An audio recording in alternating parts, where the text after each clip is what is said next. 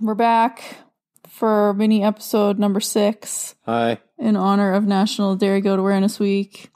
And also, we have game seven of the Stanley Cup Is that right? Yes. on TV because it's the Bruins. Yes. But there's a commercial break in progress. So we are going to answer several unrelated questions. I tried to kind of group the questions from Instagram into things that fit together so far. But now we're like, here's some questions that are not related. Okay. And uh, first question is going to be a quick answer uh, because there was a question about appropriate identification for goats. And I actually did a podcast episode about permanent legal identification for goats back last summer. It was the second podcast episode of Goat Talk with the Goat Doc. Wow. Almost a year. I know it's been almost a year Crazy. since I started this podcast. Wow. And uh, so in that podcast, I listened to it again recently because I feel like I need to do like a little addendum to it, um, similar to how I did an addendum to the Horns episode recently. Um, all the stuff that I talked about in it still applies to reality. Nothing major has changed.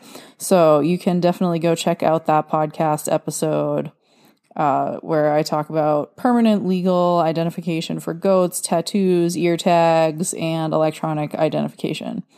Uh, website is goatdoc.com, or you can find it on uh, Apple Podcasts or Stitcher or whatever podcast thing that you like. Uh, second question Do supplements for goats expire? Examples milk replacer, vitamin pastes, etc. Well, I had a bag of milk replacer that went through a winter that was left over from uh, the previous did? spring. This year? No, it was last year. Okay. And it was just sat in the basement. It wasn't very good. Oh, wasn't? No. I feel like I missed this. No, it was. It didn't really want to mix very well. hmm It was really chunky, and it actually kind of smelled a little funny. So, um, that was the brand that I always use. I don't know. It's probably very similar to any other milk replacer. Um, I don't know if there is a Best By stamp on the tag. Yeah, I was just gonna say anything with an expiration, like or anything that comes with an expiration date, probably try to use it by the expiration date. Having said that, um, Yeah. It's- having said that, I don't know what. like the reality of things is that like if you have some kind of medication and its expiration date is June 30th, 2019, all of a sudden on July 1st, 2019, it doesn't explode or you know, become completely ineffective. Uh things like antibiotics probably and and different classes of antibiotics break down um over time and probably are going to become less effective depending on which antibiotic it is. Um something that I wasn't sure if expired and I uh contacted the t- the company was uh the CMT solution and because like we make the the CMT solution comes CMT is a California mastitis test. Did I, California mastitis Yeah, that's test. what it is. Yeah. I just for a second I wasn't sure if I said that right. Um, It's made in Portland, Maine. is it? Yeah. Oh. Um, and Go figure. we get the concentrate and we dilute it in the little squirt bottle but then like our barn is not heated so in the winter if we leave it out there it freezes. And i called them because i was like is that going to make it not work? And they said no. They said it's fine. So that's kind of cool cmt solution evidently doesn't expire. Um if it's got an expiration date on it probably try to use it by then i guess and some of the things uh some of the things don't have an expiration date Yeah, like the goat minerals. I don't think Mm-hmm. as long as you keep it dry. Mm-hmm. Follow uh, packaging directions of uh, proper storage. And I don't think like a bag of grain has an expiration date on it. It just says you better keep it correctly or it's going to Mhm. go to waste. Like moldy grain, you can't be fed. Mhm. So it could happen in a few days or it can happen in months. Just depends on how you store it. Mhm. So Um, I think that kind of covers that.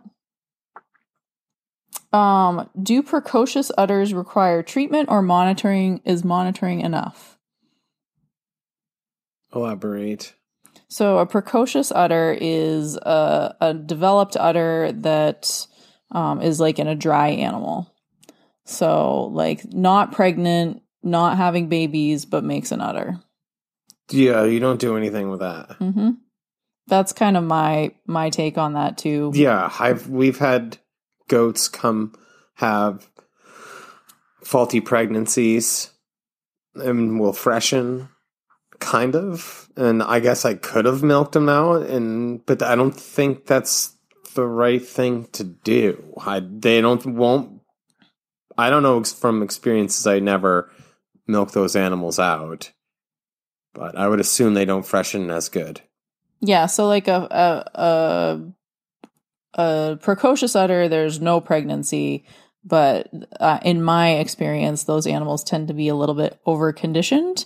Um, Yeah, and have fat. that's the less diplomatic way to say it. Um, but they Easy keepers. Yes, their body is like they need to do something with that all those calories. So like, hey, let's try making an udder. Um, usually it's not a problem. And usually I'm a fan of benign neglect and basically just ignore it. I don't usually milk it out. Right. Um, and I mean, I guess you could potentially get like a dry mastitis if you got some kind of organism up in there and there's like like a proteinaceous fluid in the udder that uh, could harbor bacteria. You always could talk with your vet and get it cultured and treat it like mastitis if you need to. But usually, benign neglect is the way to go with that, in my opinion. Um, at what age does a goat kid develop its immune system? Hmm. I'm going to. I think I started to record an episode at one point about um, like colostrum management and passive transfer and all of those things uh, because it's important to understand. And I'll do an episode on that someday. Uh, because uh, goat kids don't have an immune system when they're born, and like they don't have white cells that are going to defend their body, or, or they don't have antibodies. I guess is more accurate. Yeah, they get that from the milk. Right. They get that from colostrum. Um, and they need time to develop their own immune system. So they drink colostrum, they absorb those antibodies from mom, which are protective, while their own antibodies, their own immune system amps up and develops antibodies. The the time frame of that is going to vary depending like on the individual animal, but typically in mammals we think it takes like 3 to 4 months like roughly and also I mean I don't know. I think it has a lot to do with genetics and how whole kinds of things line up. Yeah, well uh, they're you know, all like how if uh, are you there when they are birth when they birth? Do you clean them off and let it be really not stressful for them? And like, there's all so when they get their immune system or whatever, they can fight off stuff. I don't know. I've been raising goat kids for ten years now, and I can say that like what two weeks, three weeks, usually they're like pretty strong. You know, they're like if there's issues with them with their immune system, then you're going to see it pretty. But in that that early You know. early period, and we probably know less about goats than we do about like dogs and cats, honestly.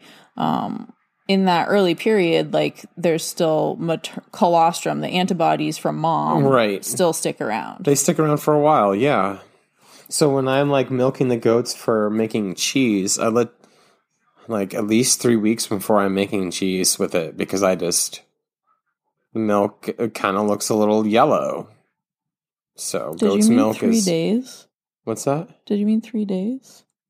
No, I think the colostrum sticks around for a while. Well, I mean the antibodies stick Oh, around. well, yeah. For the for they don't because the antibodies have to last until the kid can make their own, Right. and the antibody making process takes like a few like three months probably before you're starting to get a competent immune system. Okay. You know more about the science of it all than I do. I don't know. I just know like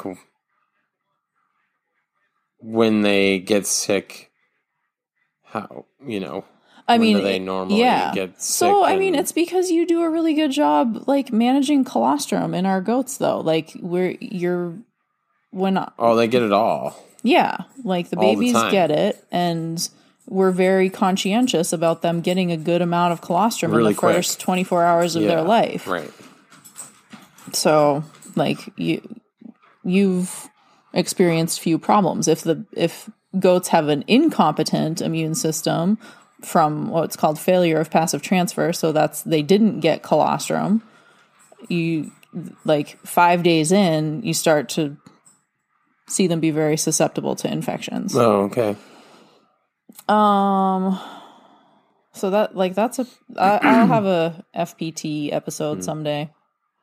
That'll be fun. And last last question: dewormer rotations, yay or nay? And I will absolutely. I think I said probably already when we were doing these mini episodes is like I need to do a parasite series because parasites of like full episodes, Oh, there's so multi parts. I mean, but this to like get right to the question. I mean, yes, I think that just using one kind all the time is probably not a very good idea because eventually something might come up and it might be Yes, but it's being aware Yeah. of when it does come up. Right, exactly. So I'm like, I'm not trying to say just like, oh, give wormer every six months or whatever, you know, without getting a f- proper fecal flow going on and making sure that you are using the right wormer Yeah. and using enough and rotating Mm-hmm. it around.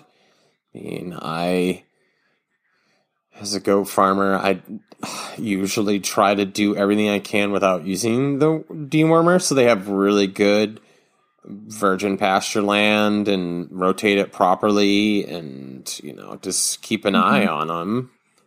Mm-hmm. the short the short answer cuz and this is something too that like like cuz I grew up with horses and I shudder to think about what we used to do with deworming our horses. Okay. Was like I don't know anything about that. Right. So I can't, I've really never talked with you about this.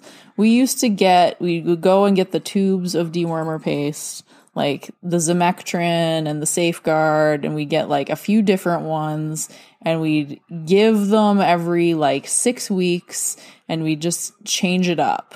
Like we'd give two Zimecterin one month and then a month and a half later we'd give Safeguard and then we'd switch back and forth. And now I I shudder to think about the resistant parasites that we were making because it's like it's like taking a course of antibiotics but not finishing the course of antibiotics. You're killing all the wimpy bacteria with a course of antibiotics and if you don't carry it on long enough, you're just showing the bacteria what you've got. You're showing like here's my here's my weapons. This is what I got. hmm Now you can figure out ways to be strong enough to not die from it. Mhm. So same idea with parasites. Like if you don't if you're not if you're using a dewormer keep using it until it doesn't work anymore and then change. Right. Um Yeah. We've been using the same one for a while. mhm. Yeah, and uh, but also because there's other parasite management things that we do Yes. to to not have high worm burdens. Right. Um, and I'll talk. I'll talk about that in depth at Uh, some point. Um, Has to do with where you live and mhm, all your just so- seasons and your climate. So much to and- do with what is going on with even each piece of land is different. Mm-hmm. So I mean, Do you have other species of livestock that you can rotate out your grazing? Do you have adequate space so you can interrupt the parasite life cycle? Is it a rainy season? Is it hot and humid? Because that's like a parasite party, you know? yeah, Um, so lots there's a lot of variables there, but the short answer, if you if you had me say like should I rotate my dewormers? No. That's my answer to Okay. that. Like no willy-nilly deworming. I think that we've done all the questions now that I had so far from Instagram. We're going to have this episode's going to come out on Thursday and then I looked at the the dairy goat awareness dates. So then there's Friday and Saturday.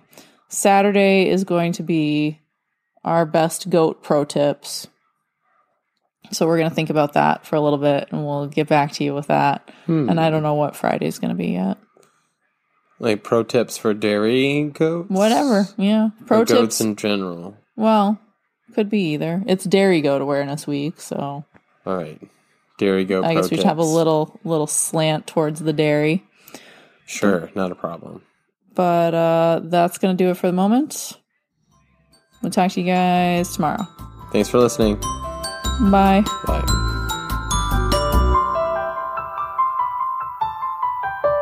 Meh.